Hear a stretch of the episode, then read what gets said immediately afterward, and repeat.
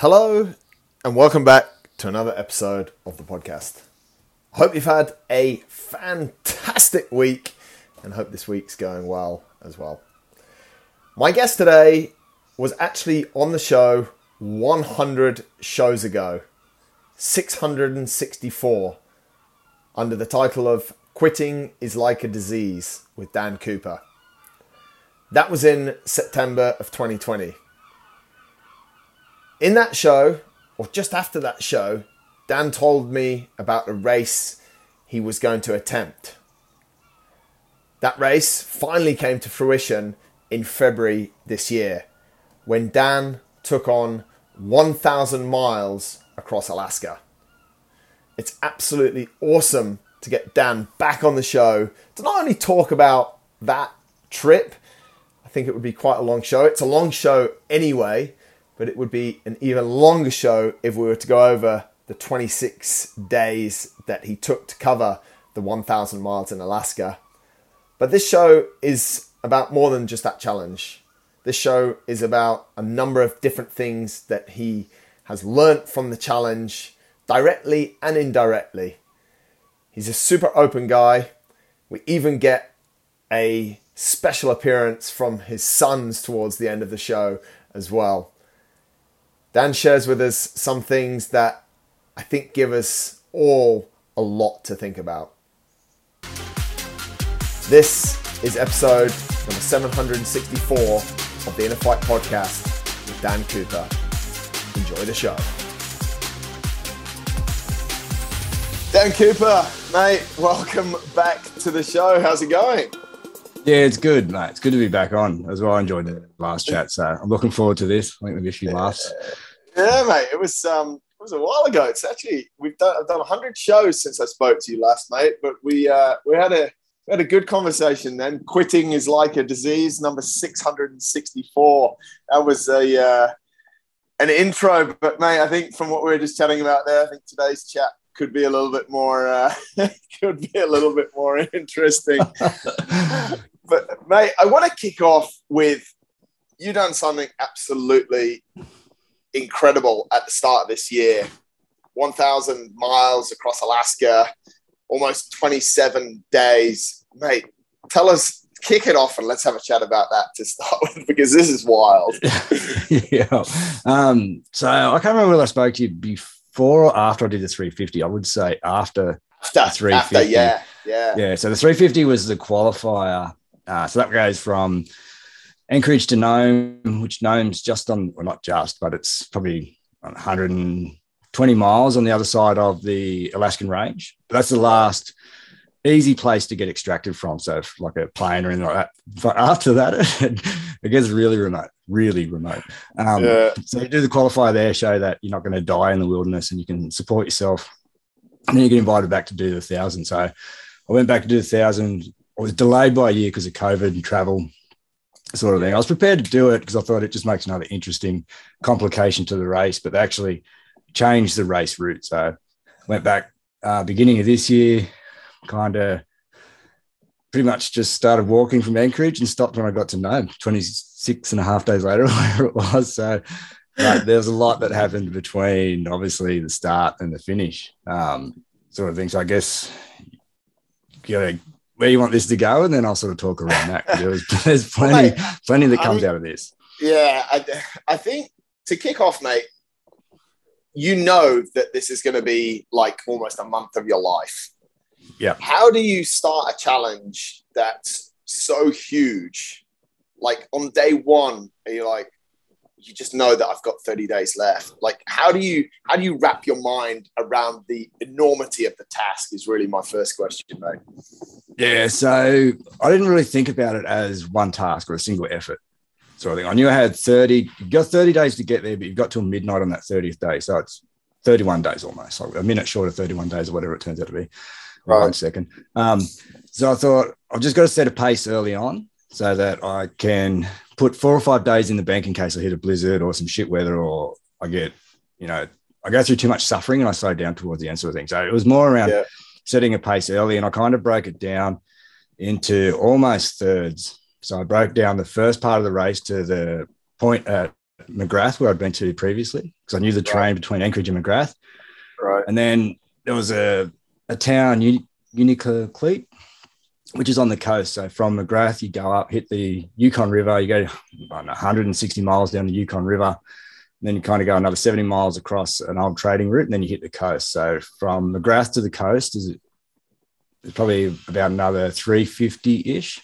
So that was right. the 700 mile mark. So I made that the second third, and then from there to the end is the last third. So I just broke it up into those thirds. Yeah. Because uh, I knew the terrain pretty well for the first point.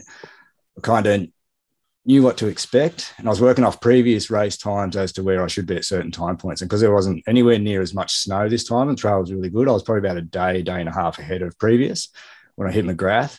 Uh, and then from there, it was just trying to make as good a pace I could to get to the coast. And then from the coast, I had enough time to sort of go through to Nome. But even within that, it's just from one checkpoint to the next checkpoint or from sunrise to sunset or from meal to meal. Yeah. I'll, I'll have a sip of water in two hours, have a sip of water, and then I go, okay, I'll go another two hours, I have something to eat. And then that occupies my time for two hours, and then I'll go again, and then I'll go again, and then I'll go again. Um, because if you think I'm going to be out here for a month, like a month's a massive amount of time, and I've got no context to put that to. Like I've never yes. been in the subarctic for a month, so I don't know what that looks like. After eight days or ten days from previous events, it's completely unknown to me. So I didn't didn't think about that. I just took that as it came. It's quite opposite what we kind of see in the world at the moment, mate, where we see a lot of instant gratification. We know exactly when we're going to reach a place before we've even left to get there. We stick a we stick a destination in Google Maps and it tells us it gives us a forecast that we're going to be there in 45 minutes and this is the route we're going to go and it also yeah. tells us that you know there's a little red spot on the way and there's traffic so what i'm saying here mate is that i believe that we're being conditioned to not have that mindset that you just spoke about whereas you have and people are continuing to do extreme endurance events with that mindset, how is the world, is, is the world unpreparing us for these events, do you think, mate? Yeah, I think so. Um, I think there's a lot going on in our current world, um, and not much of it is re- moving in a positive direction. Um, yeah. But I sort of I came to grips with uncertainty and chaos a long time ago. So I can get out of bed and I'm comfortable with the fact I've got no idea what's going to happen today. So, like, I don't need to have a schedule. I don't need to sort of know things because I'm happy that I can just, if problems come up, I can work out how to solve that sort of thing. Right. Potentially. One day a problem will come up that I can't solve, and then there'll be a point I no longer have to worry about that anyway.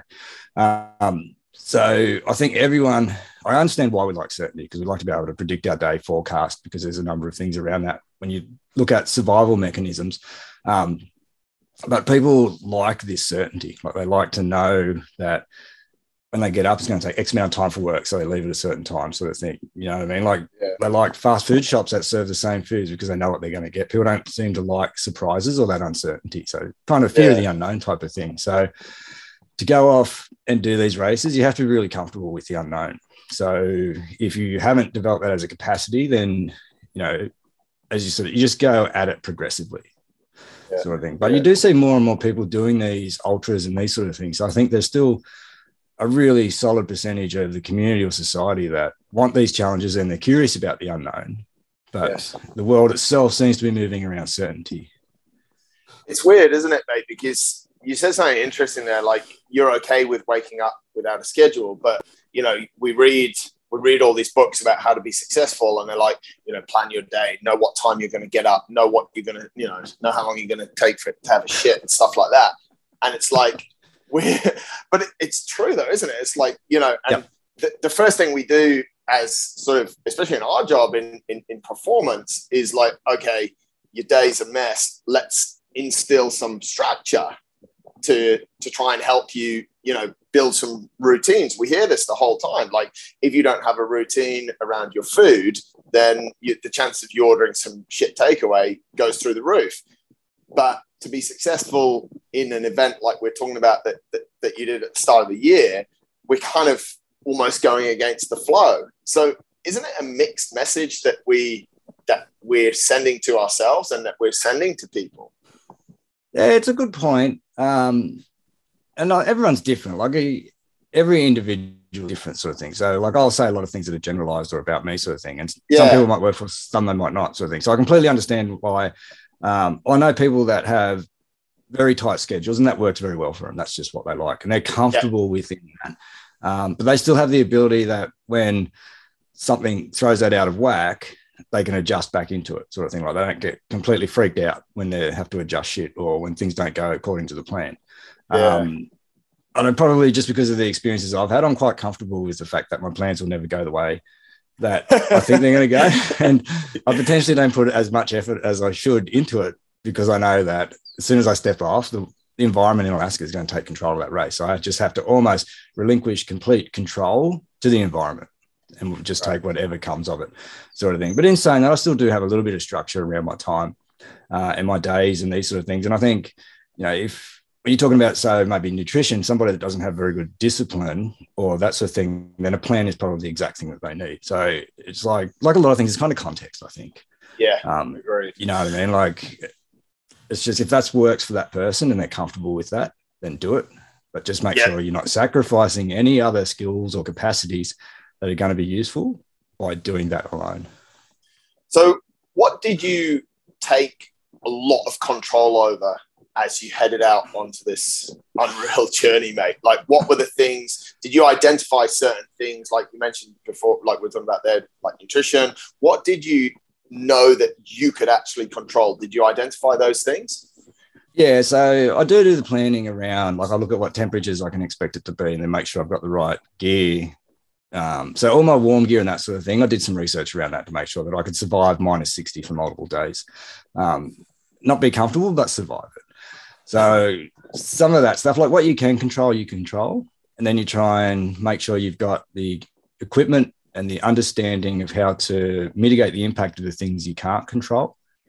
And then kind of just solve or understand what problems you might come across and then work out what you need to solve those and then think in terms of okay worst case have i got the ability to survive this sort of thing? So it's kind of using a little bit of experience working out where i'd gone wrong previously making sure that i wasn't setting myself up for the same mistakes and then just kind of adjusting. Uh, and then a, a little bit of just hoping for the best really because you know, like things can go really wrong out there. Yeah. They did for a couple of races. They had they were going really well, and just weather conditions really degraded where they were at that point of time, and things just turned really bad for them. So I know a couple of mushers had to get rescued along uh, some of the mountains towards the end. One of the races got some really bad frostbite doing the. There's a part where you cross the sea. Um, or the Norton Sound, I think it is, which is really, really exposed. And he hit that during really poor weather. Um, there was wow. another racer that had to be rescued. It was held up in a cabin that got hit in a couple of what they call blowholes where the wind just roars out of the mountains across some open plains towards the sea. And if you get, it's about five miles, if you get caught in there, it can just push you across the ice. Um, wow. So there is a little bit of luck involved in it. And then it's just trying to make sure that, or for me, I just took my time a little bit towards the end. So I wasn't pushing to make a certain time so that I didn't have to rush and take those sort of risks. Because um, ultimately, I didn't tie anything to the outcome. It was just I was going out there with a bit of curiosity just to finish it. So it wasn't about anything other than just seeing if I could get to the end. So I had that luxury of not trying to finish within a, a specific time or try and beat anyone or do anything like that. So it was never outcome based. It was just fascination. Do you think, mate? That's a. I love the way you just lead me into really easy questions. do you think that the sort of what people pin onto things and the expectation that people create around things. A really impact the experience they have and b potentially impact the outcome in, in a negative way. Because we're we're creating a lot of expectation whereas you just said something really quite cool, mate. You just went out that like I don't know if we phrase this in the right way. I went out into minus 60 just to see what would happen for 30 days. It's like, mate, really? but you know what I mean, mate? Like we've got a lot of expectations and people are entering, and this is one thing that I see a lot with with like ultra races, because again, the mindset is I'm gonna do an ultra race you know, a thousand miles across, it's a different beast. But like you said, this weekend you're doing a 50k. Like most people would say, "Oh, how long is that going to take you?" Is our immediate reaction to that? Yeah. Because the human brain works well if we program it and say, "Okay, 50k might take me 10 hours." But you've gone out into the wild, into up to minus 60 with zero expectations. How do you put all that together, mate? Yeah, I kind of had a rough idea how long it would take, but that was more for planning food and drop yeah. bags and food mail outs so that I didn't end up three days short of food. Um, you don't want to you don't want to create your own problems. You know what I mean? Like you're going to have to solve yeah. problems out there. You don't want stupidity to help you out with any of them. So I kind of did, and I, I knew it would slow down, and my prediction of how long it would take would probably be a little bit quicker than what I'd actually get there. But I think I predicted around 25 days, and it took me 26, 27 days. So I was close enough. Um, so I didn't run short of food. And the beauty of the food is that races that don't take their food, they leave it behind, and races that pull off, their food's open grabs when you get there. So there's always plenty of food. Turns out that their food was better than mine, so I stole as much food as I could. Um, so that's just how it works. What you don't take goes to the village. Um, so I sort of had a little bit of a plan around that. Like for the 50k I'm doing this weekend, um, I was sort of working out how long it might take me, but that's more just around other logistical things. It's not for actual time on the event. And some of it's down to I just don't want to be out there suffering for nine or 10 hours if I don't need to. Um, I'd rather not do that. I'm only doing it because somebody else was doing it and they asked me if I was interested in doing it with them. Um, but otherwise, I would be out watching kids' sport, um, yeah. sort of thing. But yeah, like I think it's really easy to kind of want to do PBs or want to do these sort of things. So I did one in 2013 which was in the Yukon. That's that was 430 miles. And at that stage, there was only, I think, six or seven people that had finished that, and I can't remember. There might have been someone from New Zealand or no one from the Southern Hemisphere at that time. So at that point in my life, I was much more focused on identity because I was younger.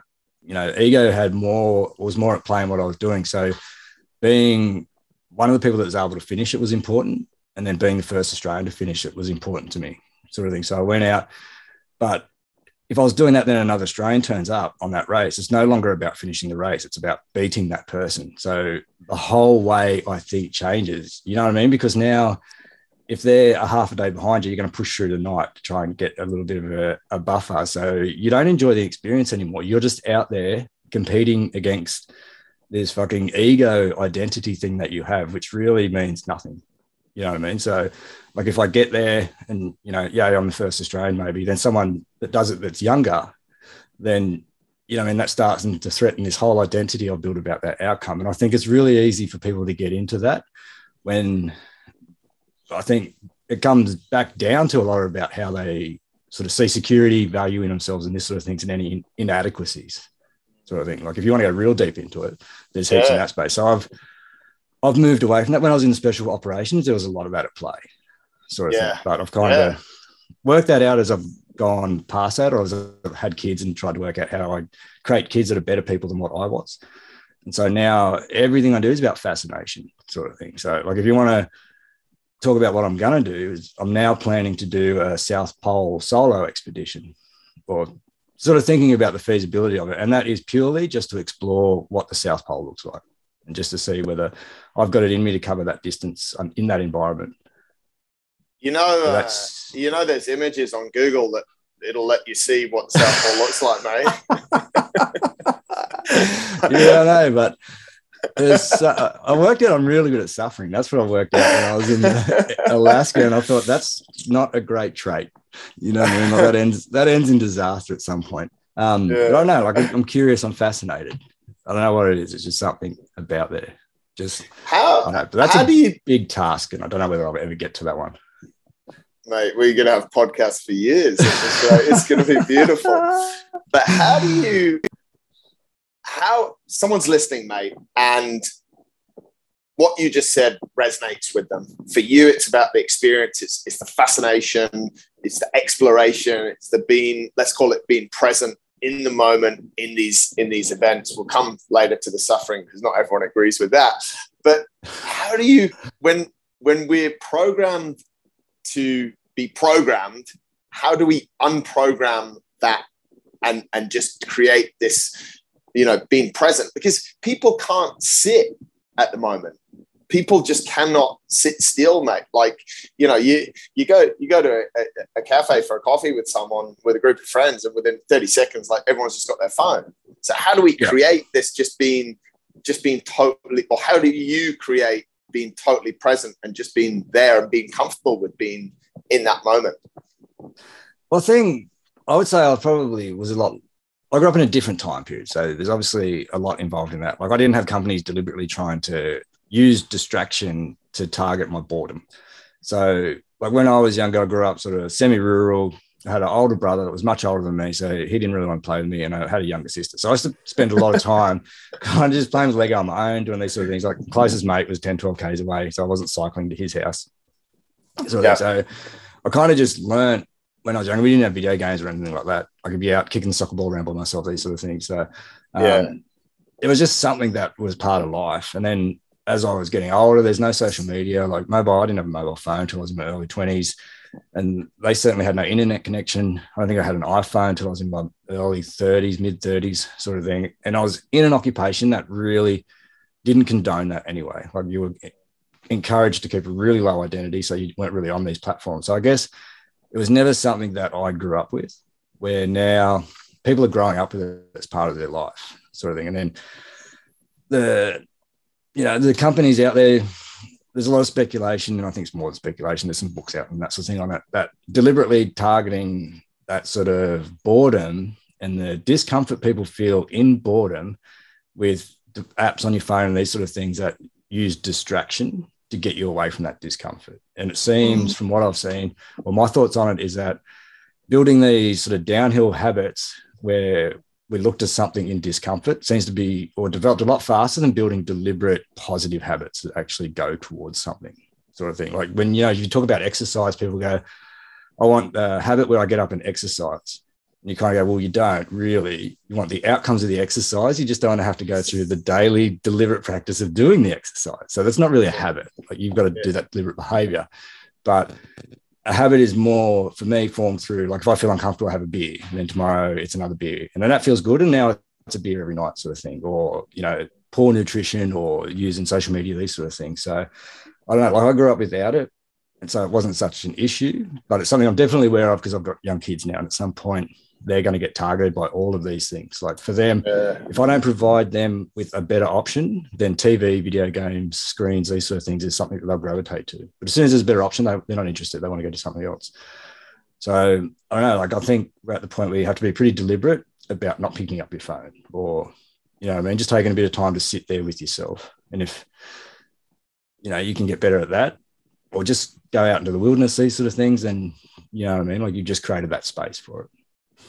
Do you, with your kids, for example, if you don't mind me asking, mate, like, do you no, have strict rules and almost like what I'd call like conscious strategies in place. So you'll be like, right, this weekend, I want to make sure I'm taking them out for X amount of time because you've identified that it's a problem. You've identified where you've come from and the positive skill set that that's taught you. So you're trying to implement a strategy with in the way that you bring up your children. Yeah, definitely. Um, and like most people, like it's really hard to be consistent with that. Um, so, like I was going to laugh and say they're upstairs now watching screens while I'm on the podcast because yeah. easy way of babysitting a childcare. Um, they're not they're with mum. Um, but like yeah, like you can say, oh, I, I, I constantly say to myself, I should be a better dad. No, I should right. get them out more. I should take them out after school. These sort of things. But it's really easy to get focused on trivial shit that I think I need to get done, and then yeah. so they don't annoy me. It's like, oh, you know, you can go watch TV for half an hour. Um, you know, and then I'm constantly pulling myself up as like, all right, I'm, I'm using TV as an easy way to, so they don't distract me. Okay, so I need to stop that, and then just go upstairs and get them and go out to the park for a kick or something. Because yeah. you know, I mean, like the more time I spend with them, the better our connection is with them, sort of thing. So the better they're going to develop through that um, sort of thing. Because when they're watching TV, they're not getting any actual connection or social connections, these sort of things. So I don't know, like it's it's a struggle, and I'll admit I'm probably as shithouse as everybody else with it of trying to find the time to do the things that they need to do for their development as yeah. opposed to just trying to make sure they're not distracting me from something that is probably trivial and I don't need to be doing anyway. So I don't know, like it's tough. Yeah, it's. I think it's not easy, mate, as well, because if you, I mean, and you look at what's happened over the last couple of years, where very fast we're, we're more online. Like if a kid doesn't have an iPad or you know, or or the latest Mac, they're actually in, in some countries, in some schools, they're not they're unable to be part of that school. There's a school in, in Dubai where, you know, they specify the type of MacBook you, you need to have. It's like a $3,000 MacBook. And I'm like, wow, you know, and yeah. there's so much benefit from it, mate, of course. And we know that the way the world's going, but the byproduct of these certain policies is so many skills. And I think for, for a big part, a lot of really essential skills like like resilience and like the ability to be is actually being lost in the next generation, which is quite sad. You know, it's it, you know, do we become a generation where we don't go and enjoy the wilderness, maybe not for a thousand miles for 26 and a half days, but you know, like it's it's an interesting. I think we're at a really interesting time of our sort of call it evolution, aren't we? Yeah, yeah. Um, and there's schools here that are like that. Like they promote iPads. Like the school our kids go to, they've got a number of them that the kids use. But there's other ones where they have to have their own or their MacBook. Um, but it's one of those things where like we're on the fringe of suburbs that uh, people are comfortable, and then you know, two k's away, there's housing commission, or there's you know, there's right. single mums trying to su- support young kids, and they're not buying iPads for their kids. You know, I mean, like they're yeah. busy trying to put food on the table.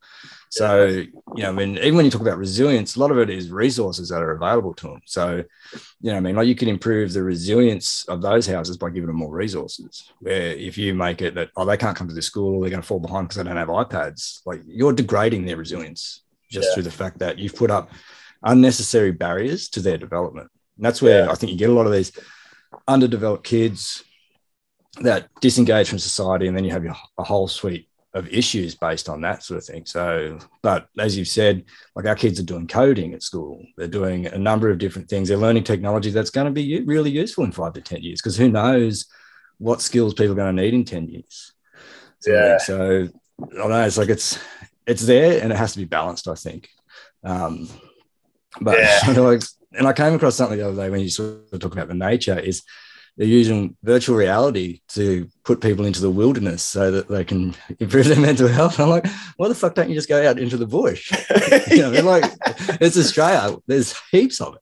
Yeah. Um, you know, you can spend all day out there. You can have lunch. Like it's it's not hard. But they're sitting in their room with VR goggles on, looking at nature. so like, what do you what, uh, what why are we doing that, mate? Like, come on, let, let's jump into that. Like, why are we? I don't know. That? I didn't read enough into it. I seen it, and I couldn't. If I hadn't read that article, I would have got aggravated at the stupidity of it.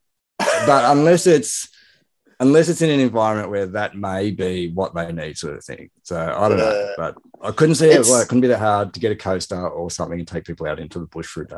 Like in Australia, there's plenty of national parks, there's reserves, there's all these areas that are actually set up for school kids to go out and explore the environment in like a really safe area. So it's know. difficult, isn't it, though, mate? Because I mean, thinking fast on that, it's like you and I know the power of nature. We know the power of hopping out into the bush. It's great, but these kids have had such a disconnect from it that perhaps that's a way of bridging them into it.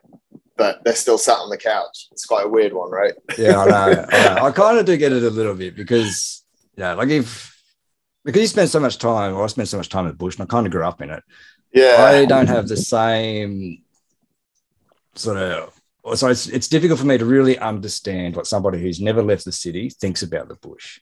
Correct. Sort of thing. Because yeah. I'm comfortable going out, and if I see like a carpet snake or something like that, it's, it's no big deal. I'll just step over it, sort of thing. If I see yeah. specific colors on a snake, then I know that I'll just let that do its thing, and then I'm going to do my thing. yeah. Where if you're in the city, like people could be absolutely terrified of the fact that as soon as they step foot in the bush, there'll be spiders, there'll be snakes, there's lizards. Yeah. And in Australia, there probably is. Like if you yes. can, if you look in the bush, there's a snake where you can see, as far as you can see. It's in, there's one in there somewhere.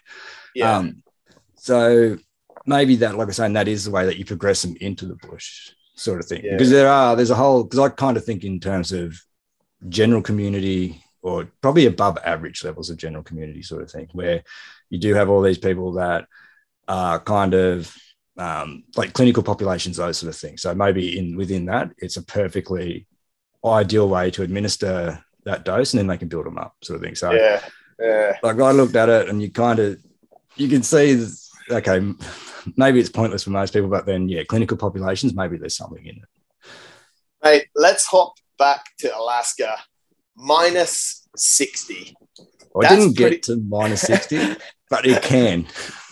So I was my, lucky. yeah, sounds like it. My question is, mate, is there is in this in, in, in the event that you did, there is this constant discomfort of cold, which Wim Hof, like he says he likes being cold, but I can guarantee you he likes sitting by a fire when it's cold outside and having like a hot chocolate or a glass of wine. That's for sure, mate. Like that's so. Yeah. How do you wake up every day, or keep going every day? The challenge you did was was physical. You had to cover a thousand miles when you're constantly cold. Yeah, you're probably not always cold. Like the heating when you're moving, overheating can be a problem. Like you don't want to sweat sort of thing. So yeah. there is a balance between trying to keep yourself cool and not right. overheating. So like a couple of times if you I sweated, then you get ice forming inside your clothes, and then it becomes a problem if you don't address it, um, especially in your socks and those sort of things. So you try and keep as warm as you can. I was trying to hit inside sleeps as often as I can, just because they're obviously more comfortable than sleeping outside. And although I've done it in the past, I was comfortable with it. This time, I just it took me much longer to get comfortable with sleeping on the side of the trail, um, sort of thing. But the risk when you go inside a checkpoint or a building, so I got construction next door, so there's going to be a bit of background noise. Um, all right. um, so, like if you go into a hut and you have a feed, you think I'll go in there, do what I need to do, and I'll be out in an hour. And then two and a half hours later, you're sitting by the fire, and you're like, oh, I'm telling yourself your gear's not quite dry. It's like your gear's dry. You just don't. You're procrastinating because you don't want to go back out in the cold. Yeah. And, and, then it starts to get dark and it's getting colder. And you're like, I just got to go. Otherwise, I'm going to be stuck here all night.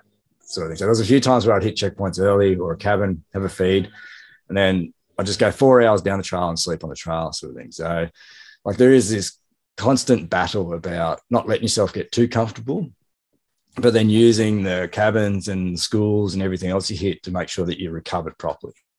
Because if you start ripping sleep off yourself, decision making goes down, and then you take risks and these sort of things, and you find yourself in trouble. So yeah. there is that sort of constant thing. There's always a low level pressure in your mind to keep moving, because even though you, I was moving pretty well, 30 days is not a long time to cover a thousand miles. So if you kind of if you don't move fast enough, then you put you're going to have to move really hard at the end. So you know you can't stop moving for any sort of certain period. Like you can't have a rest day. Every day you've got to be moving. Like you're always got wow. to be moving forward. Um, yeah. And then I guess ultimately, you know, it's going to end at some point. So it's like, all right, as long as I can suffer through the cold and the, the discomfort for however long it takes, and I'll get to the end. And then I don't know, like I always feel that on events like this, it's kind of the first three or four days, I'm just finding the bottom level of where I can sit discomfort wise. I'm sort of just on the degrade until I hit that point where I can just perform at that level. And then I sort of go along for probably another 60% of the race. And then you sort of, you're in your deepest hole. Then as you get close, you start to come out of it sort of thing. So it's kind of that, that 60 to 80% of the race um, distance, or probably out about, you know, from 60 to 80% of the race distance is when you're in that deepest hole because you're not close enough to get excited, but you know you're almost there and you're your actual bottom limit mentally. So it's kind of making almost, sure I get through that grind.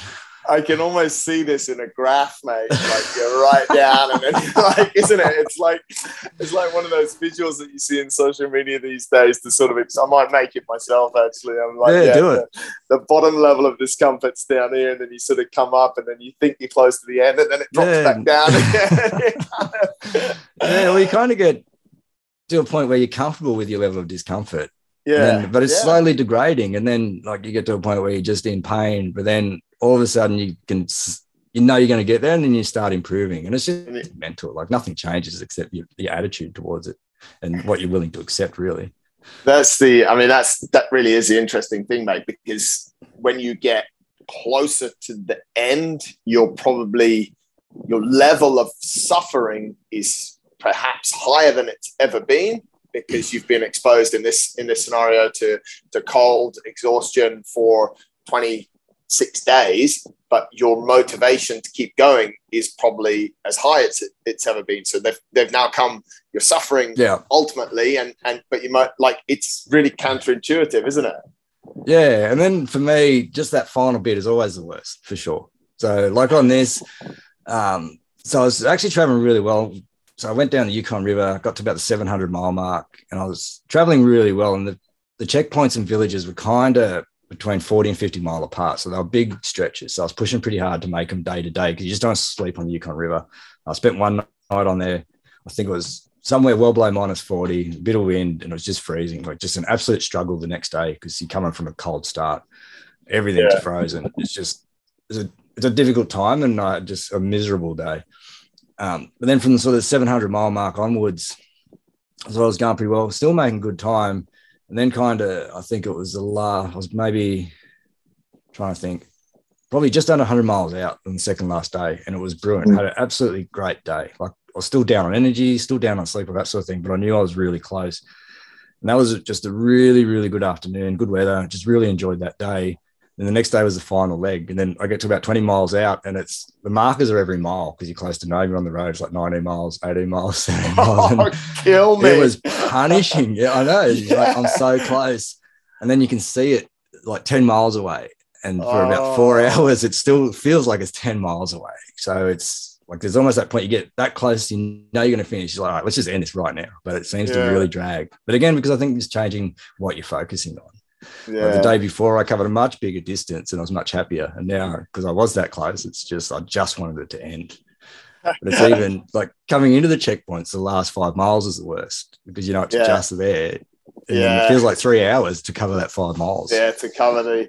I was in uh, I was in a race in South Africa in April, and it was it was only it was hundred k's, but when I was coming towards the end, it night had fallen, and there's this weird it was at altitude it was about just under 2000 meters.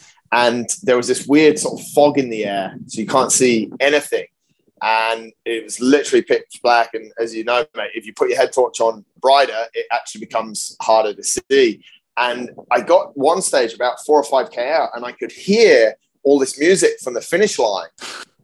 And i looked down at my watch and i'm like nah that's too early and then they took us all the way around the back of this mountain. And I'm like, the sound's gone and it's getting even darker. And like people were just losing their shit. They're like, the finish was back there. Like it's, you know, when you're all a bit, so yeah, it's, yep. um, yeah, it was nuts, mate. And I was like, wow, this is crazy. And then like every time I'd go around a corner, I'd look for some light pollution on the sort of on the horizon, but there was too much fog. And it's just like, it was this weird state for about an hour of just yeah. I, I, just thought I just thought we are doing like loops of this of this mountain.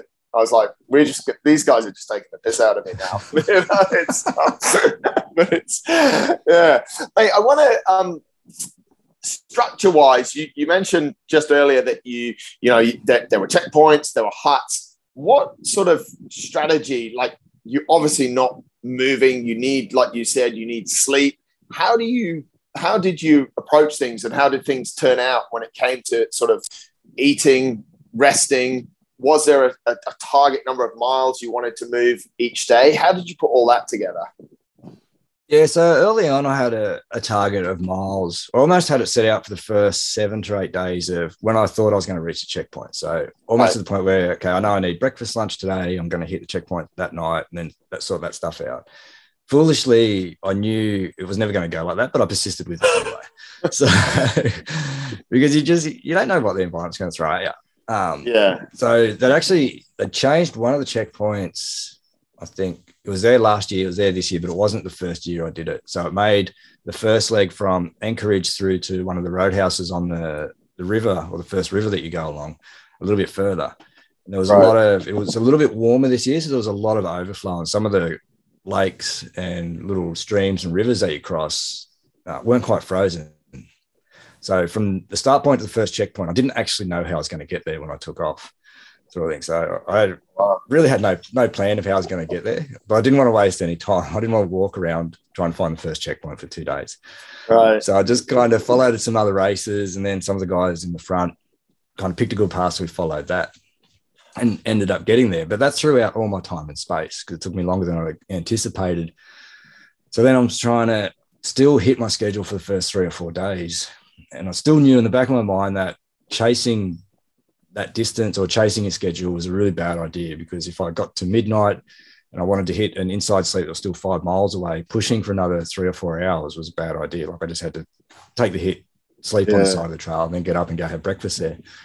So after a few days, I kind of relinquished control to the environment and kind of just reconciled the fact that I had no control of what happened. So I'd get up in the morning. If it snowed, I'd just walk as far as I could, get as much done as I could that day, and then go to sleep at around about midnight. Because I was kind of sticking to a schedule where I could sort of sleeping from midnight through to about four, five o'clock in the morning, and then getting right. up and going. Right. So I think so. I was had breakfast usually when the sun came up around sort of nine, 10 o'clock. Then I'd have some meals throughout the day, and then dinner just before the sun went down, then some snacks during the night, sort of thing. So I got really good at setting my routine when things were easy. So yeah. that when things got difficult, I'd already had a really good routine going because you don't try and introduce cooking and all that sort of stuff when things are really shit. So I made sure that I was pretty disciplined in the way I had my sort of cooking routine. So that that would work for me down the trail. And then once I just sort of let go of that control or trying to meet outcomes, I just sort of took it as it came. So bad days, I didn't get upset because I wasn't making very good distance. And then good days, I kind of just made the most of it. So sort of just taking it as it came, really. What you said, mate, some days you slept on the trail, some days you slept in, in sort of huts, schools, checkpoints along yeah. the way. What was there ever a time where you sort of you planned to reach a, a, a, hut or a checkpoint where you knew it'd be perhaps a little bit warmer, a little bit, and, and you felt you need that, but you ended up having to sleep on the trail? Yeah, plenty of times. Um, so I was really bad at trying to gauge how far I could get. So you're uh, supposed to be good at this stuff, mate. you just you don't know out there. Like just yeah. you have no idea what's going to be there tomorrow, sort of thing. Yeah. Like if it comes in, there's a foot of snow the next day, snowshoes are on, and you your travel is halved or your travel speed's halved. Wow. So I think so. You know, or if it gets a little bit warm and the trail gets a little bit sticky at the top, like you, all of a sudden sled's not sliding, you're dragging it, so that slows you down a little bit. So like you just wow. never know what what the day is going to bring. So like you sleep during the coldest part, but that's the best time to move because everything's frozen really well. At the trials, it's hardest and that sort of thing. So, um, but there was a few times where I sort of did get caught out um, trying to push a little bit too fast. And I hit one checkpoint which I was going to sleep at way too early to sleep, and I kind of sat there for a little bit deciding whether I should have an early sleep and then walk. But then if I walked 20 hours the next day, then that would put me in the locker for the following day. So I just left that, went and slept on side of the trail. And ultimately, it's not that bad. Like sleeping on the side of the trail is not that uncomfortable. Uh, there was another time where I thought I'd hit, um, I was trying to think which one it was. I thought I'd hit a cabin around about midnight. And then when I got to midnight, it was still probably another three or four hours beyond where I was. Actually, we are on the wow. river, on the Yukon River and we're trying to hit a village. And we got to about midnight, and there's a little bit of wind, and it's so exposed on the river. And it's probably 10 degrees colder than it is when you come out of the river onto the villages. And I was with another racer, and he was pretty tired. He was like, okay, you know, it's probably find a place where we're a little bit more sheltered and just sleep there because the wind wasn't too bad. But we didn't know if the wind was going to pick up because it can quickly turn into a really shitty situation as the sort of the night progresses. And I was trying to decide whether I'd walk for another five or six hours to try and hit this village, but then that would really cut into the next day. So we decided to end up sleep on the river. Horrible night, but probably ended up better than what if we hadn't have done. Uh, and then there was another time we sort of we planned to hit a hut, which when we got there, the hut wasn't there. So it was located on the map. We'd been told that there was one there, but there wasn't one there. And it was really exposed. Like it was really windy. It was really cold and there was no chance that we were going to sleep there. So then we had to walk another, I think we walked about three in the morning till we hit a school. Thankfully, the school counselor had been tracking us on the track leader's website and he was there, opened up the doors, brought us some food and actually made us quite comfortable. Uh, and there was wow. another time where we sort of, we've been told people have been stopping for about eight hours at a certain point because we had uh, um, uh, the, the Garmin GPS where we could sort of send text messages back and forth. So right. we got a message saying like one of the checkpoints that people have been stopping at a certain point so we thought there must be something there. And then we sort of, I was pushing along, pushing along, gets about midnight, and I just felt absolutely shit house. Then it gets to 12.30, then it gets to one. And I was like, all right, if it's not around the next corner, I'm going to sleep. I get around the next corner, it's not there. And I thought, I bet you it's around the next corner. So I went to sleep, I woke up, I walked around the next corner, and here's this mining cabin just sitting no, right there. no. I just walked past it. I was like, no, fuck it. Um, but all it offered was shelter from the wind, and it wasn't that windy because it didn't have any doors. There was no heater in there, or anything like that. So yeah. like it's yeah, like I as much as I would try and tell myself, don't chase ground to try and get a, a warm sleep. Sometimes you just like, I just want to be warm, and then yeah. you sort of got to weigh up, you know, what's it going to cost me to try and hit this target? Yeah. And you just sort of, uh, I was go, but then you get so tired, like I'm just going to go to sleep right now anyway. I don't care anymore. But then you've got to be deliberate enough to go through your full routine so that you don't cut any corners because come morning, if you've cut corners and now stuff you need's frozen or you haven't done things properly, then now you've created more problems that you, you need to solve. So what what are those problems, mate? So if you, for example, if you if you were forced or you did decide to sleep on the side of the trail or like you said there on the side of the river, if you don't go through like you can't just stop and, and sort of sleep. It's not we're not in the in the middle of the desert. Like what do you what's the sort of procedure? What's the rigmarole that you have to go through to prepare to sleep so that you wake up and you're not in deep shit basically? Yeah so i tend to try and find something where i've got a little bit of protection. And so i look for somewhere where it's a little bit wooded. Um, and some of the areas were just like really open tundra where there was and it was really windy on a couple of days. So it was just depressions in the ground. You come into a depression, the wind felt lower, so you'd sort of sleep there. Um, right. So you kind of take a bit of time, flatten out the snow big enough so that you can sort of lay out your uh, sleeping mat, your sleeping bag, pull your pulk next to it, take out any food that you think you're going to need the next morning because that's all got to come in the sleeping bag so that it thaws out.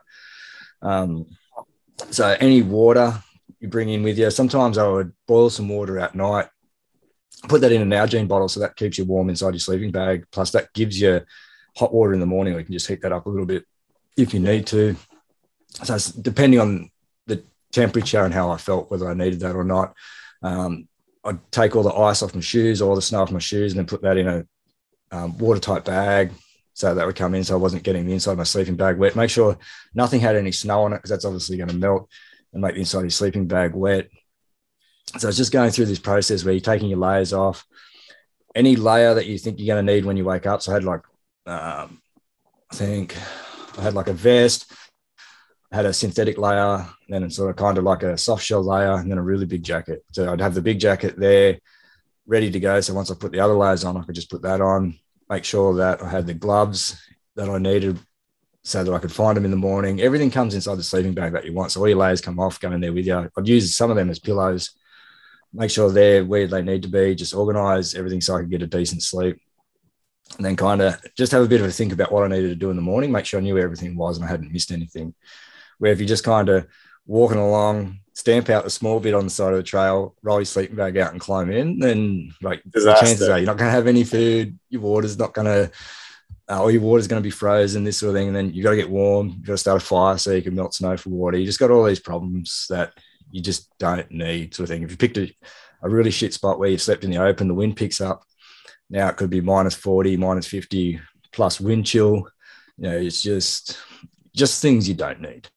Yeah, right. Just for the sake of taking five minutes of extra work. So I'd sort of do a bit of work on my feet, make sure I was looking after them because ultimately that's what's going to get me to the end, making sure that you know my stock, socks were good. I didn't have any hot spots on my feet, making sure they were sort of cleaned up, all that sort of thing. So it's just kind of looking after yourself, you know, you've got a wet one that's not frozen, then you kind of give yourself a little bit of a bath, that type of stuff. So, what happens, mate, if in the middle of your sleep you need a piss?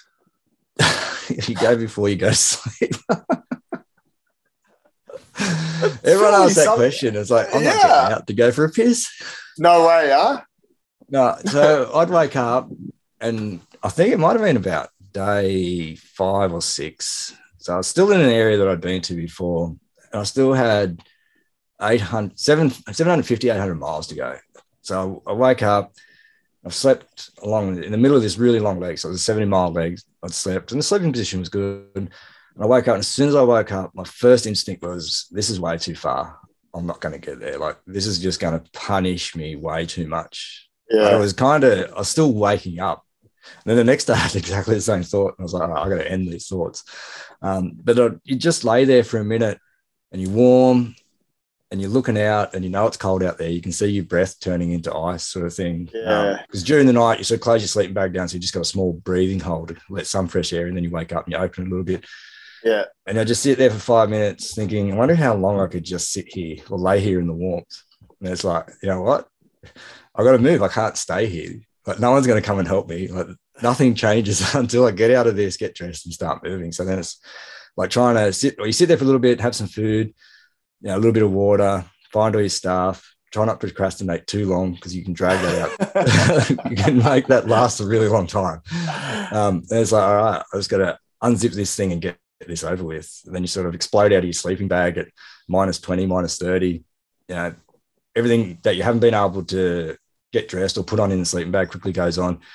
Stuff your sleeping bag, put it in this pulk, and then off you go as fast as I can. I start moving. And then if I need to sort of move some stuff around later, I'll do it about an hour later once I've warmed up. Once so you you just warmed need up, that yeah. you need that movement to get warm, and then you can sort of make things a little bit tidier. So, mate, you're averaging, you said there, sort of like four hours sleep within a 24 hour period. Is that right? Yeah, so it started off about four, and then it kind of after about five, six days it goes to sort of five hours, six hours. And then towards the end, Right. it was around about seven hours or six to seven Okay. hours. Okay. Um, like if I hit a school, then I'd have a decent feed, dry my stuff out, or, or a village sort of thing. If they, a lot of the schools and villages towards the end, they just let you stay inside, like the library, or you can stay in one of the areas in the village. Um, some people, a lot of them actually had a house that was the checkpoint. So you go to the house and it's just open home, like really, really nice people. Um, for people that have nothing, like they're so open and generous. It was amazing. yeah. Um, yeah. sort of thing. So there you spend a little bit of time, getting some extra food, sort of procrastinate a little bit, and then get going. But early on, it was sort of, you know, moving for probably 18 hours, 17, 18 hours once you take out sleep and some stops. So you might go to a checkpoint for two hours. So you're sort of moving for maybe 16, 17 hours during the day. Right. Towards the end, I found at around about 40, 45 miles or 14, 15 hours that I started developing a lot of pain, sort of thing. So all the old injuries started getting really aggravated at those distances. So knees, back, all that sort of thing. Where it's just an added discomfort that I really wasn't interested in. Um, I think at around about one point, say 650 miles, I had 35 miles to go. My knee had pretty much locked up right at the end of the day. And there was a shelter cabin I'd got to. So I was trying to use my uh, flask as a roller, trying to roll out around my knee, that sort of thing. But everything had just locked up around there. And then the next day, I couldn't walk properly on it. I was trying to do my best to walk properly because I thought if I start a half limp, then that's just going to, there's going to be more problems developing out of that. Yeah, right. So yeah. I was just trying to hobble my way to this checkpoint where I could actually do some decent stretching and some decent work on it. So I still covered pretty good distance and time. Uh, and there was a pizza shop where we stayed, so massive pizza. Oh, Uh, wow. the, the towns were dry, so there wasn't any beer, but there was a couple of soft drinks, sort of thing. I had a, a half decent sleep in this uh, kind of little unit that they let us stay in, and then sort of attended to my knee. And then the next day I was fine. I didn't have any other issues, but that was kind of just probably neglecting the recovery a little bit. But Yeah. you know, if you're in a Yeah. sleeping bag on the side of the trail, like you're not laying there rolling out for 30 minutes and stretching. You're just getting the sleeping bag going to sleep. So you So- didn't uh, you didn't do any morning morning yoga when you got out your sleeping bag, mate. No uh, salutes to the sun and all that kind of stuff. no, no mindfulness and stuff. Just out some caffeine pills and get running or get walking as fast as I could. hey, on a uh, on, on on perhaps a more serious note on that, did, did you spend time during the day or like would you?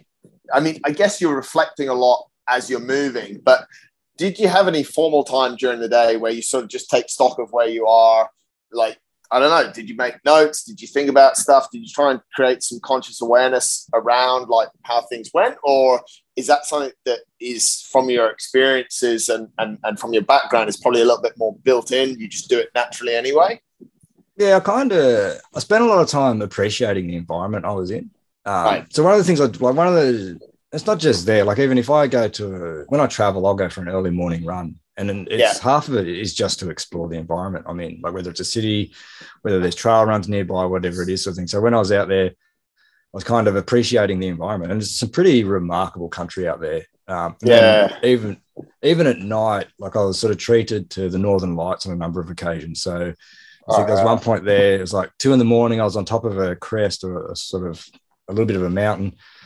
And it was pretty clear around me. It's just a really clear sky, and just this really good northern light show for about I don't know. I think I spent spent probably 30, 40 minutes just standing there looking up until I realized I was getting a bit cold, and then start moving. um, but like I took this time, I took a lot more photos than I did last time, and just kind of probably was more aware of you know the landscape and just how sort of magnificent the country was out there, sort of thing. So mm. you know you think about lots of different things, but I really I regularly find myself coming back to you know see something unique and just kind of looking at that and appreciating it. And thankfully, while I was there, it was probably 70% really clear skies and sun. Like it was just a really, wow. the weather was really, really good. Last time I was there, it snowed the whole time. It was overcast. So it was more of a miserable experience of just suffering. Um, yeah. Where this time it was sort of, I got pretty lucky with the weather and just the experience itself was just uh, a really amazing experience. Hey, you've used the word suffering quite a lot from when we started. And yes, these kind of experiences, there is a, a, a lot of suffering. How do you put suffering together how much should we suffer how do you how does one suffer more than the other give us give us your lowdown yeah. on, on, suffering mate because it's something we hear a lot these days yeah i know i don't think there's much value in it at all sort of like one thing that i've kind of because i used to be in the camp where you know if you're not sacrificing you're not getting anywhere yeah but um, I listened to a really good podcast a while ago, Jonny Wilkinson on the High yeah. Performance Podcast. You can probably edit that out because it's not yours. I don't know. You no, no, mate, it's good. I, I, actually shared it. I, I, actually shared it with quite, quite a few people, mate. He's um, and his mate. We should plug his podcast. His new podcast, I Am, is really, really good. Yeah. Okay. So a lot of what he said really resonated with me because that was my whole special operations experience was just yeah. sacrifice, suffering, just doing whatever you could to try and be the best operator. And it just leads to just the development of probably what isn't a great human being. Um, right. Um, so like where he said, suffering just leads to more suffering or sacrifice just leads to more sacrifice sort of thing. I was like, okay, that's a really good point. And then when I was out on the trail, I was probably I don't know two thirds halfway into it, I was just in a lot of discomfort, and I thought the only thing I've really developed over all these years of being out in these environments is that I'm really good at suffering. And I was like, and I don't think that's a great trait. you know I mean? Like, because you can get a beat dog that can suffer. Like it doesn't, yeah. it's not a valuable trait. But then yeah. on the other side of the coin, like I wouldn't have got there if I hadn't developed the capacity to endure through that hardship. So I guess in a way it almost comes down to how you kind of tell yourself the story around that suffering or how you frame it sort of thing whether you know you're enduring through a discomfort because there's something really valuable whether you're just suffering through something that has nothing on the other side of it. So yeah. I don't know. Like i think um it's an interesting sort of ex- exploration of what suffering is because everyone's going to go through it at some point you know what i mean? Like, is it is it suffering though, mate? Because in in in this context, because you wanted to be there, you I imagine that most of the time you were smiling in some sick way. You know, you so majority. is it majority? Yeah, because that's the type of that's why you're able yeah, to do yeah. this stuff. Yeah, and I think you're find... right. Yeah, I think this is kind of uh almost like I've gone in with, so I'm just searching for words. I think I start suffering from early stage dementia from too many explosions around my head. Um, um, like I went in with this intention of having a really strong mindset for it, sort of thing. So it was probably more just enduring through the discomfort because I knew there was something of value to me, or exploring the country, or the curiosity that was driving me was way yeah. more powerful than the discomfort. Where yeah. previously I think I just suffered. Like when I did the selection course, that's suffering. Yeah. Yeah. Because they're people are deliberately imposing things on you that you're just trying to get through. You're just trying to get through it. Yeah. Do what you need to do to get to the end, sort of thing. So this was completely different because it was completely volitional. There wasn't a single component of this. Yeah wasn't really a choice I made. So if, it, if, the weather was really bad and I was inside a hut and I went out, that's a choice. So there's, yes, I think you're right. There's no suffering on the other side of that. I've made a choice to go out into the difficulty. So yeah. now I've just got to kind of have the strength to get through it. Yeah, yeah.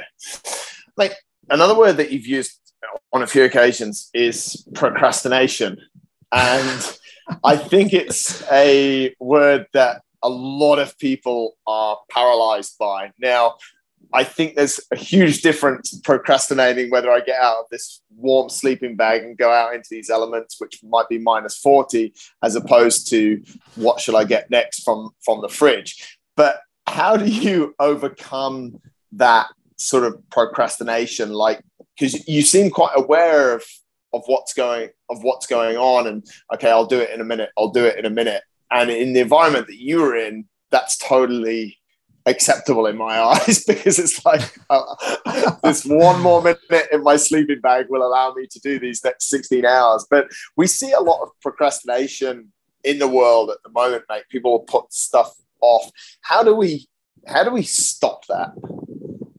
Yeah so again i think it's context. I'll give the context that i understand um, yeah. sort of thing. So like and again like i'll talk about things but it's not you know, this is exactly how it is. It's more of just a generalization of, you know, exploring a concept. Yeah. And I'll use examples, those sort of things. Um, yeah. So, like, if I'm laying in that bag, it's not procrastination. In reality, it's I'm afraid to go out there into the cold. I just I don't want that discomfort, so I'm putting it off because I'm I'm avoiding that discomfort. So it's an avoidance behavior in that case. You know, right. I'm warm, I don't want to be cold, so I'm just going to lay there and pretend that you know I need to put my socks on slower or something. So in that case, it's just fear. Like it's just afraid to go out there and face that discomfort. And at some point, you build the motivation, or yeah, and even our sort of a lot of our um, neuromodulators and our threat system is actually designed to motivate us or activate us into doing something to go seek or avoid type of thing. So, mm. you know, there is some sort of physiological things there that will assist. But yeah, at some point, I'm like, all right, you know what? I can't just sit here because that ends poorly anyway. So let's go. Let's get this done. Let's get into it. Um, if I'm at the the bottle shop and there's 500 craft beers in the window, that's not procrastination either. That's just indecision because I don't know which one I'm going to like, and I'm probably afraid of picking a really of one that I don't like, sort of thing. So yeah, yeah I don't know. Like it's it comes down to the context, I think. So I don't know. I'll do some work in sort of um, decision making or emotion and cognition in decision making because everything we do is based on emotions and feelings sort of thing. You know like i tell mm. them what you're going to have for lunch or dinner is based on emotion. That's an emotional choice. Like everything then it's never separated. So when they talk about you'll see people who are procrastinating on a difficult decision it's usually they're stuck in like a what's considered an orienting behavior where they're trying to get more information because they don't want to actually have to make a choice or a decision so often procrastination is just around almost not getting out to do what you're afraid of doing. You know, I mean, like if people want to go and set a goal or do something and procrastinating about it, there's a fear or there's something they're afraid of on the other side of that that they just don't know how to confront or get over or handle. And then, you know, a couple extra resources or something like that, they understand how to solve that problem and off they go. So yeah, that's what I was going to say. It's it's I think a lot of in a lot of situations, a lot of procrastination is based on lack of information, which will then help people to make the correct decision. And they, in that state, they're too scared that they're going to make. There's this fear, like you said, of making a wrong decision. Yeah, yeah, definitely. And you know, like we'll talk about in the military, a bad decision is better than no decision. Yeah. And, you know, even for me, I'd rather live with having made a suboptimal decision and live with regret that I never actually did something. Yeah. You know, and like doing there's a lot of risk going into remote Alaska on your own. Like a lot of things can go wrong. Do you reckon? I came back with all my fingers and toes, so it worked out. Um, yeah. Sort of thing. You kind of accept that risk, but you know, I'd rather have gone out and not made it or gone out and just had to get rescued than have never ever tried to do it. Yeah. Sort of thing. Yeah. Because there is a limit to what I'm willing to risk to get to the end, sort of thing. So there's a point there where it's like, all right, my fingers are more valuable than getting to Nome this year. Or, you know what I mean? Like, I don't want to have my nose cut off my face because I was too persistent to try and get there, sort of thing. So when I spoke about last time that, you know, quitting is almost like a cancer, there's still rational decision making about whether yeah there's value yeah. in stopping now, which is not really quitting. It's just like, okay, I don't have the resources at this point in time to get there. Okay. Yeah. If it's valuable enough to me, then I'll find a way and I'll come back. Or you're just like, okay, you know what? This isn't what I thought it was. I imagine, mate, in your early career in the special forces, you probably made slightly more irrational decisions that could have put your life and health and well-being in danger. But I feel now you're almost a lot more calculated in what you're doing that you yeah you've come back with all your fingers and toes. You you have this responsibility of of your family. And outside of these challenges you still want to you still want to ensure that you maintain a good quality of life. And that means not coming back with like a couple of fingers less. How do you how, how do you sort of put all that together mate because you're in a you're in a savage environment and you're sort of pushing the limits of of, of human endurance but there's almost I don't know, is there like a safety net? Like there's certain things that you won't expose yourself to because your priorities in life have perhaps changed? Yeah, definitely. I reckon I've become a lot better at assessing risk as I've aged, that's for sure. Um, you know, and yeah. I think you get more wisdom as you age based off experiences and this sort of thing, and you understand limitations a little bit better. And you just are a little bit more risk adverse. In saying that, I'm still I still think I'm probably developing more courage in some areas than what I used to anyway. Um, but back then, like that was an environment where, you know, it's within that environment, it's promoted that it's a no fail mission unit sort of thing. So right. whatever your task is, you have to get out there and get it done. Sort of thing. Like you right. can't always achieve the objective you're after, but you have to put yourself in a position where it's possible, sort of thing. Like if you say I'm going to go and get this done and you get there, you know, that may not be there any longer, sort of thing. So you kind of achieve as absolutely as much as you can, sort of thing. And you do take a lot of risks when you're doing that. Yeah.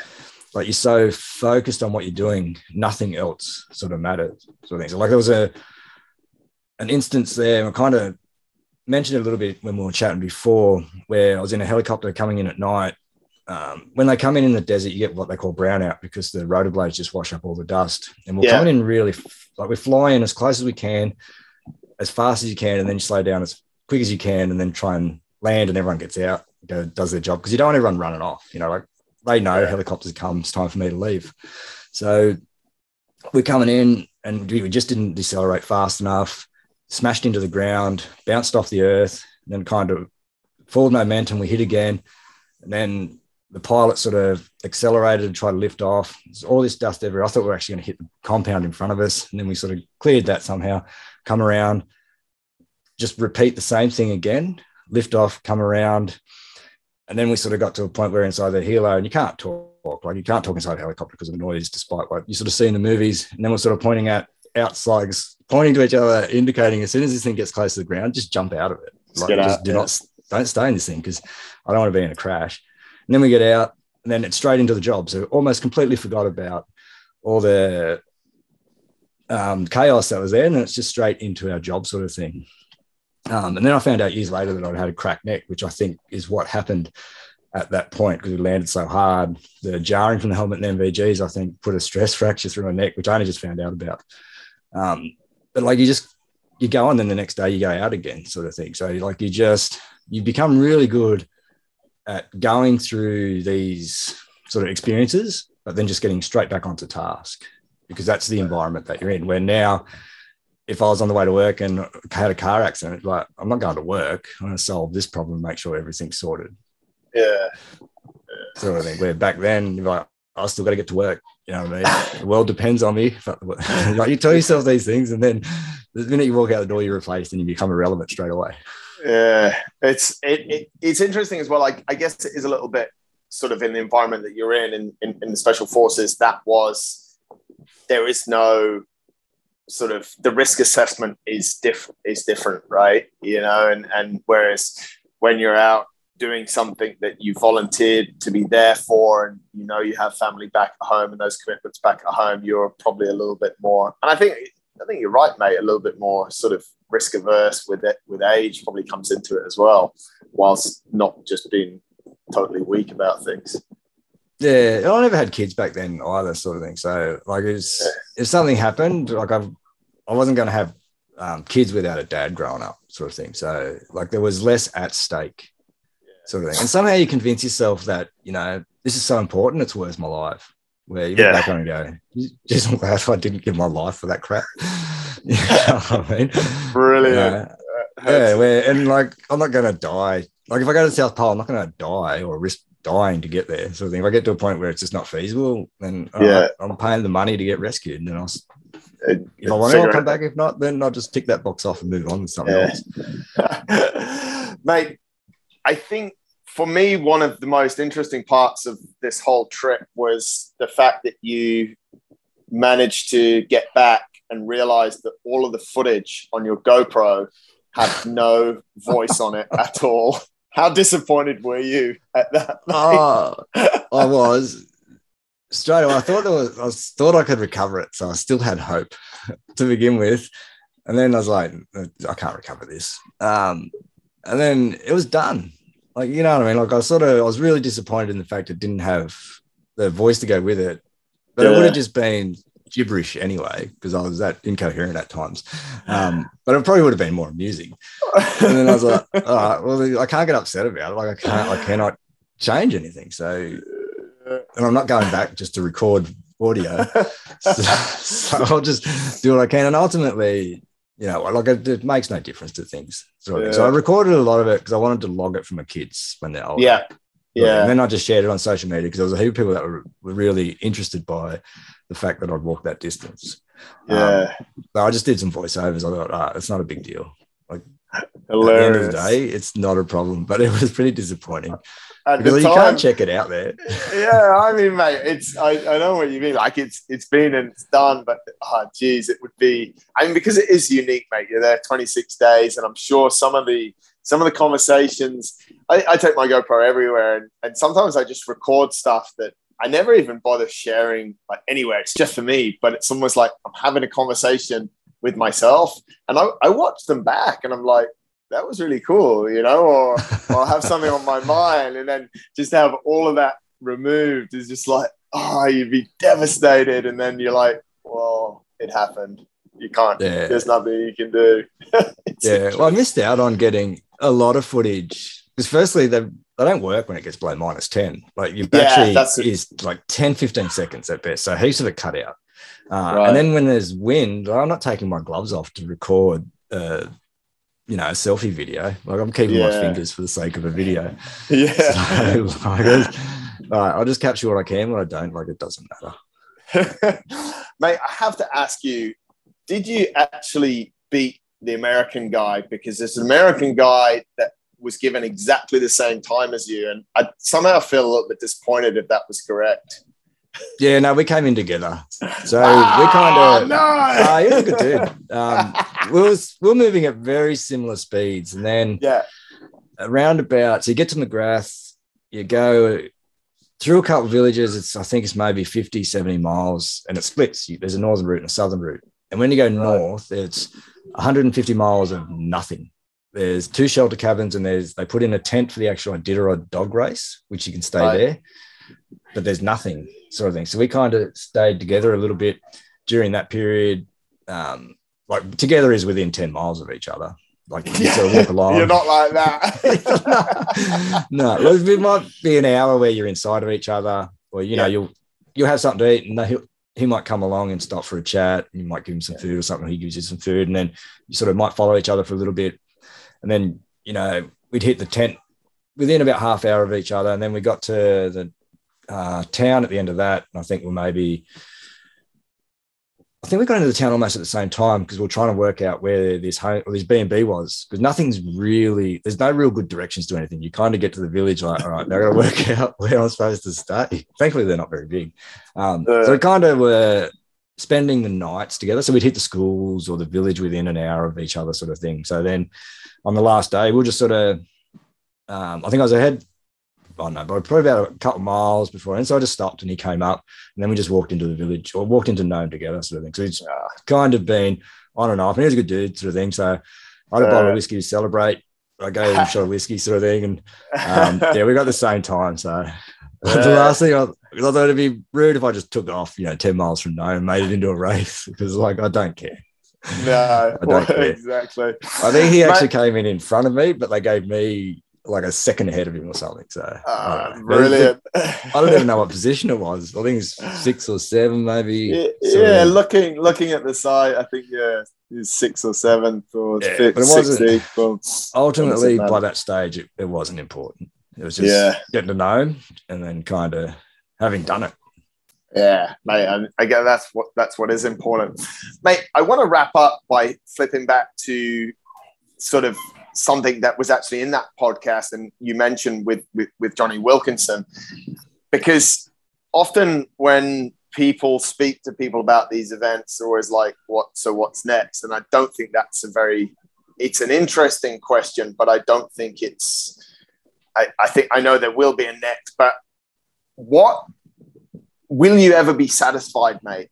Is it a case of being satisfied? Is it a case of okay, you did 350 miles in this in this brutal environment. Now you've gone and done a thousand miles in this brutal environment.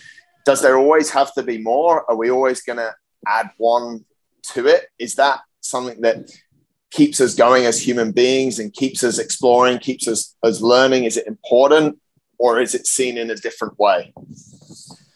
yeah i don't know again i think for me personally i think i'll keep looking to test myself i'll keep looking for things to do like even if you go back to early humanity there were people that crossed america there were people that you know i mean like humanity allegedly left the plains of africa at some point and to explore the world sort of thing and i Mm. think it's the molecule of more book talks about the further people are from Africa, the more dopamine they have almost. Like they're driven by Yeah. dopamine to seek their environment. So there's always going to be people out there that are high dopaminergic that are going to just seek things.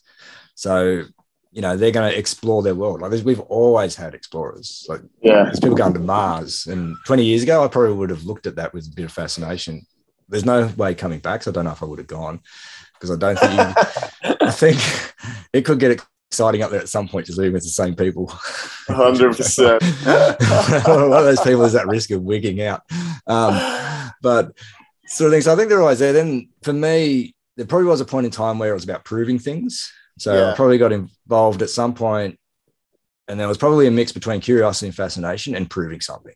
Where I'm kind of matured past that point now, so I'm not out to try and prove anything. So it's always exploring. But then there's people where that is about the next goal. So I know I did some work with a, an ultra marathon runner that was doing one of the sort of real specialized races that are in the world, which is kind of not too many people finish, and he wanted the record. That's he just wanted to get the record. So, you know, you could argue that that's about status. I don't think he achieved. I think he finished, but I don't think he achieved the record, sort of thing. So, you know, it, I think it depends on the individual. But I know if you're seeking something, there's never going to be enough. yeah, You know what I mean? And, and I've seen that in combat, sort of thing. Like there's people out there that they just want more. They want to be in that environment more. So I don't know what they're searching for in there or what they think is going to be fulfilled by that environment, but you will never have enough, sort of thing. And then I think they're the ones that you see with the beards, the full sleeve tattoos, talking about drinking whiskey in the morning and self medicating, sort of thing, because whatever they're looking for wasn't there. So now Wasn't yeah. you know, and they're It's unfulfilled. So I, I think it comes down to the individual sort of thing. But I don't know. Like I've got a fascination. The the two little yard monkeys behind me, um, they're quite keen on it. So as they get older, we'll start exploring sort of longer treks and that sort of thing. And one of them's already talking about doing a Iditarod with me. Um, and I also Wow. said probably on a bike because I don't know if I can walk it in another 15 years. Um, but they're really interested in that stuff. So That's cool. I don't know. If I if I do with them, then that will be more of a bonding experience, sort of. Yeah. Just because as I was out there, I thought it would be great this year to gone out on a bike with the boys because it was such a great year to be on a bike because you could just ride from checkpoint to checkpoint, hut to hut, and it just would have been an amazing experience. So know, like it's whether I'll do it. It won't be a while because I've got other commitments I want to focus on for the time being. But yeah, I don't know. It the it's- case, mate? Because you because you've done a few of these type of things, do you find the returns or the learnings are diminishing or increasing as you go? Do you get more out of more out of something, or or are they all? Is it all a little bit different? I think it depends. So, like the 50k I do on the weekend, I'm not going to learn anything from that except that I'm probably not ready for it, sort of thing. So, and then I'm not a good ultra runner. Like I can walk, Yeah. but running's not my thing. So like when you talk Yeah. about how I break it down, I know the first 20 kilometers will be all right. 20 to sort of 30 will be a bit of a hole. 30 to 40 will be a real struggle. 40 to 45, I'll be doing okay. 45 to 50, I'll be happy. of Yeah. I yeah, kind of know yeah, that's roughly yeah. how it's going to go. We're back on that graph. Yeah. Give or take. Um, sort of thing. But then on the the thing I did in Iditarod, I think I learned more on that than I learned on the previous two races combined. So when I did the Yukon, it was really good trail. Uh, there wasn't much snow. It was pretty cold, but nothing that really prepared me for what the first trip to Alaska was going to be. So the first time I went to Alaska for that, for the Iditarod going from the Yukon, the trail was nowhere near as good. It snowed a lot. I was on in snowshoes the whole time. It was just a completely different experience. And then Right. on that, there was a few experiences where I just let the difficulty of the situation get to me probably a little bit too much. So when I went into this one, I decided that I was going to go in with a completely intentional mindset that when things got difficult, I wasn't going to entertain sort of um, avoidance or negative thoughts or any sort of mental weakness. And so early on, and it creeps in at night, it creeps in when you're tired, hungry, these sort of things. So as it crept in, I just had a, couple simple phrases that I'd use to realign back onto just getting what I needed done, done. And then after a while, that sort of the negative thoughts kind of went away. So I learned probably more from this one than I had before. And then I was just curious about a couple of things that I'd sort of been looking at in research and that sort of thing to see how they go in that environment. So, um, yeah, I still find benefit in it. Yeah. You know, like it, they do get a bit monotonous, so to speak, if you keep doing the same sort of thing. But I, I guess, mate, what, what is quite interesting is what you said there. Obviously, you're still studying PhD, you're into research, you like reading stuff, you like exploring, you like learning. So, combining that, let's call it more theoretical side with actually the practical side, the focus of, if you said like five, ten years ago, yeah, it's all about like learning how I deal with things in situations. Now, maybe it's more about, okay, I've read about this and I've learned about this. Let's see what it looks like at minus 50 when I don't really want to move forward. Does that maybe the maybe the focus has changed a little bit? Yeah, I think so. I think I there's a I go out there deliberately to sort of investigate some of these things that you Yeah. see in a lab because not much of a lab really transfers to the real world. You know, Nothing. it's. There's been huge advances in the lab, and the world's still moving in a really shit direction. Um, 100%. like mate. nothing changes. So Yeah. some of I go out there just to sort of see other things. It's kind of yeah, like I'm still really keen, or I'll come up with an idea. So I'll, out in that environment, I'll just see whether it's something that's practical or not. Um, Yeah. sort of thing. So yeah, I don't know. Like it's, I do have more notes. I took a few more notes this time based on around what helped me, what didn't, around Yeah. the mental side of things. Um, but yeah, still learning. At this point in the recording, Dan's two sons came into the room, so we had a quick chat. Dad was just telling me that you guys are quite keen to go on one of these trips with him. Yeah, yes, you could say that. Yes, you could say that. You fancy a thousand miles up there in the cold? Kinda. Kinda. I'm sure. I'm sure he's he's put in a good path for you. I don't think they've got any understanding of what it requires, though. Nah. Yeah. Well, when did because they wanted me to come down to their school and do a chat sort of thing. So I think Yeah. they want they wanted me to come down. I think because you know it makes them feel good type of thing. Um, and I spoke to their classes. I was going to do it separately, but they just did it as a collective because it ended up being easier.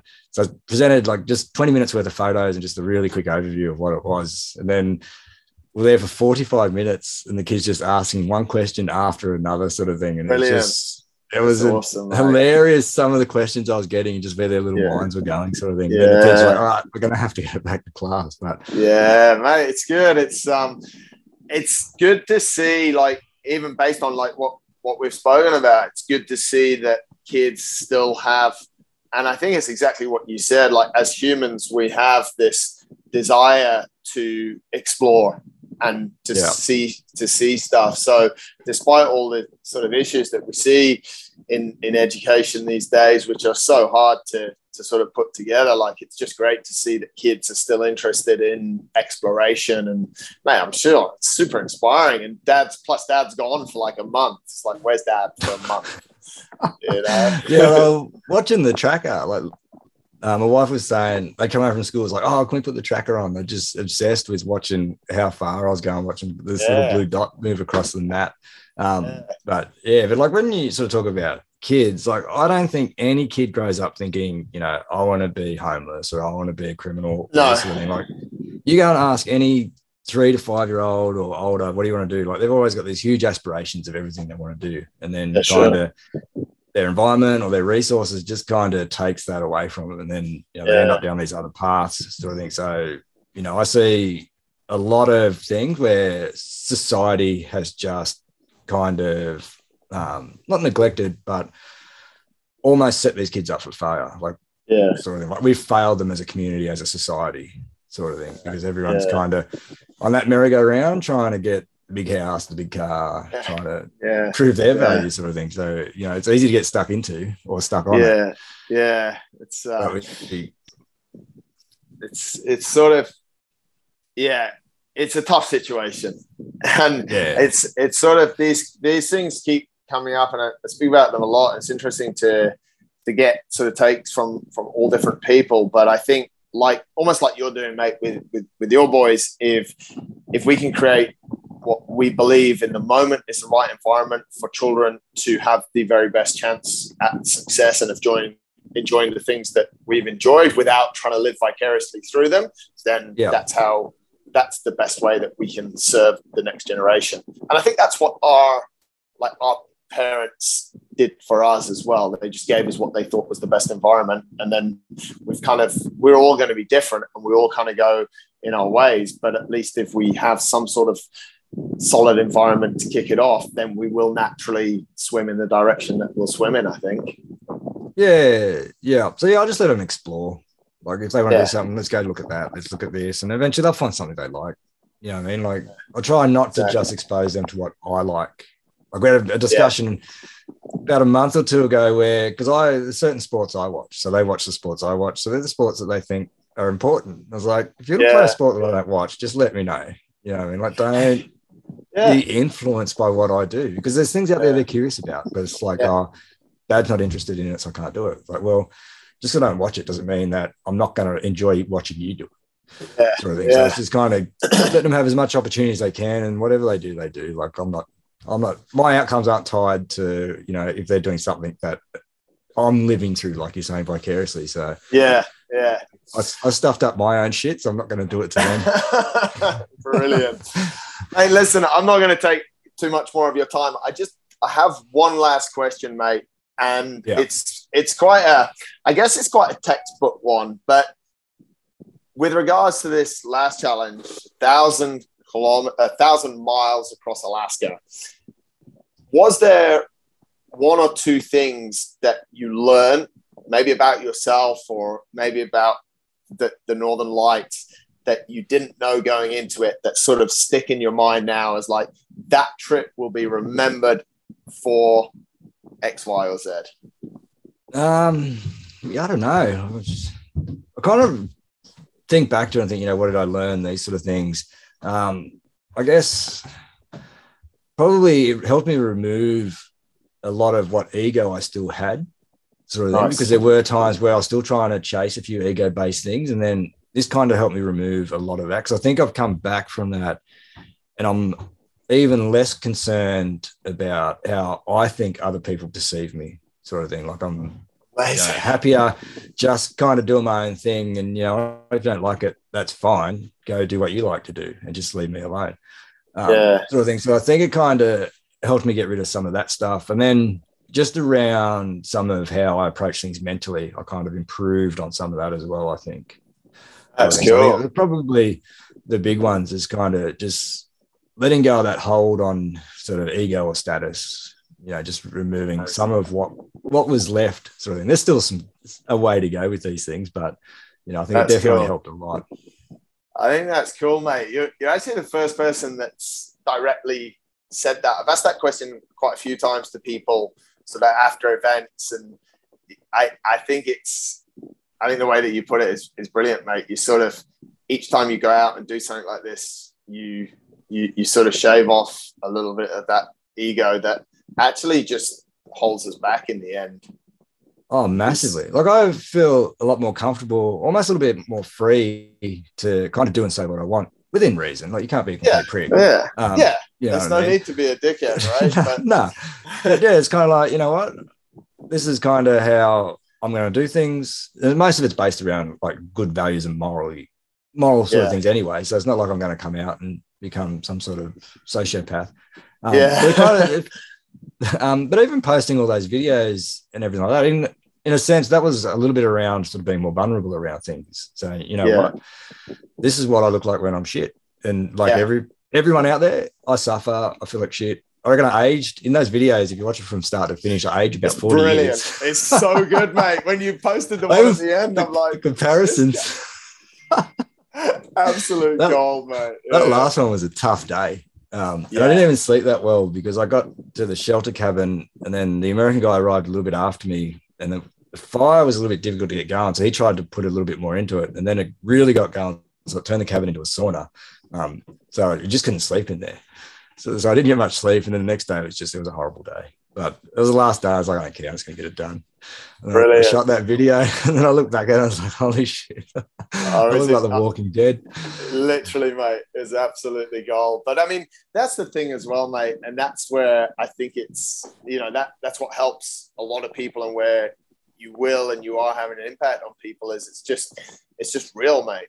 Like and once the ego is gone and you just, you know, this is me and you know, I don't look like a supermodel. I mean, you look like a supermodel most days, mate, but you don't look like a supermodel every day. Sort of thing, you know? yeah. Well, I've still got a little way to go because you know, like I don't want to put out that perception that here I am smashing the Iditarod, here I am doing a PhD, here I was, you know, a special operator. It's like, you know what? yeah. Nothing came, nothing was easy. Like things I did well at, I really worked for and I was willing to put the effort into it, you know, and then Yeah. I still sort of like I have days where I wake up and I just couldn't be bothered getting out of bed.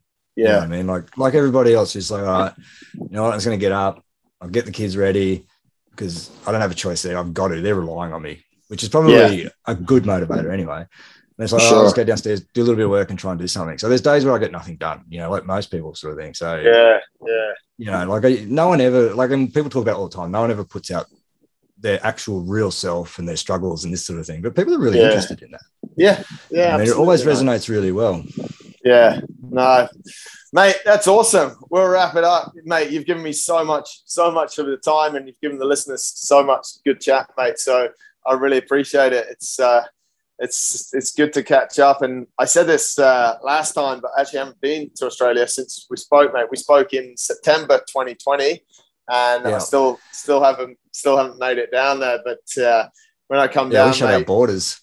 To, Yeah. we just locked everybody out. yeah, yeah, it sort of seems to have backfired a little bit, but anyway.